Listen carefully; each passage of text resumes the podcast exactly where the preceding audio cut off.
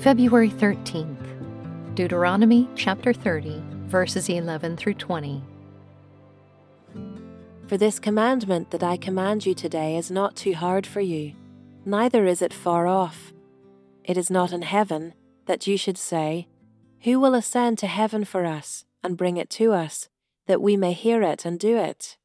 Neither is it beyond the sea that you should say, Who will go over the sea for us and bring it to us?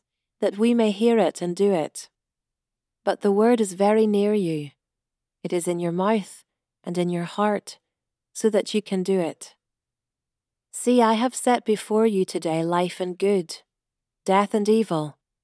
If you obey the commandments of the Lord your God that I command you today, by loving the Lord your God, by walking in his ways, and by keeping his commandments and his statutes and his rules, then you shall live and multiply, and the Lord your God will bless you in the land that you are entering to take possession of it.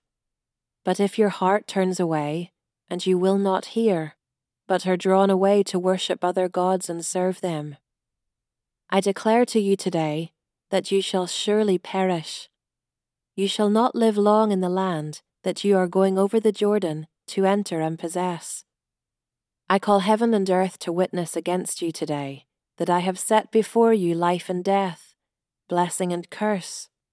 Therefore choose life, that you and your offspring may live, loving the Lord your God, obeying his voice, and holding fast to him. For he is your life and length of days, that you may dwell in the land that the Lord swore to your fathers, to Abraham, to Isaac, and to Jacob, to give them.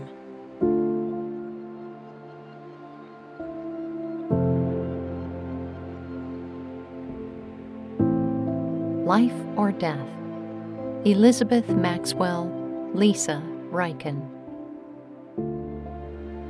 As Moses reaches the end of his life and the end of his faithful service in leading God's people, he preaches his final sermon, which he ends with one very practical exhortation choose life, not death. It is a brilliant sermon as he lays before the Israelites a brief history of God's work among them over the previous forty years. He reminds them of the wonders they had witnessed in Egypt.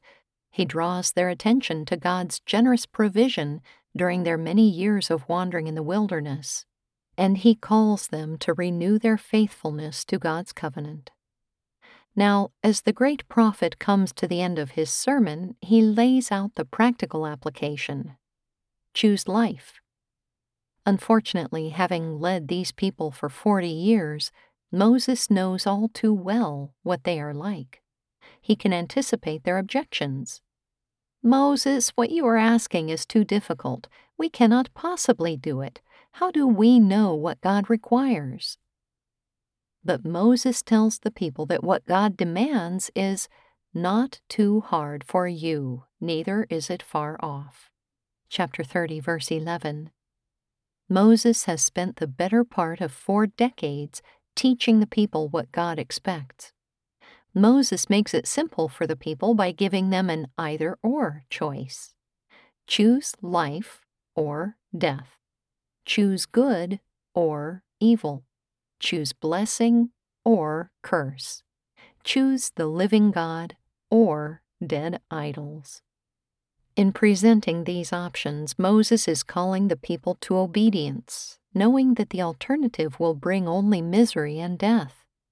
Finally, he pleads with them to love the Lord your God, obeying his voice and holding fast to him, for he is your life and length of days, that you may dwell in the land that the Lord swore to your fathers, to Abraham, to Isaac, and to Jacob, to give them. Verse 20. Each of us is given the same choice Whom will I serve? We must decide. We are called to walk faithfully with our God, to obey His voice, to turn away from idols, and to hold fast to God. And we have even more reason to make these choices than the Israelites did. They knew about God's faithfulness to their fathers, Abraham, Isaac, and Jacob.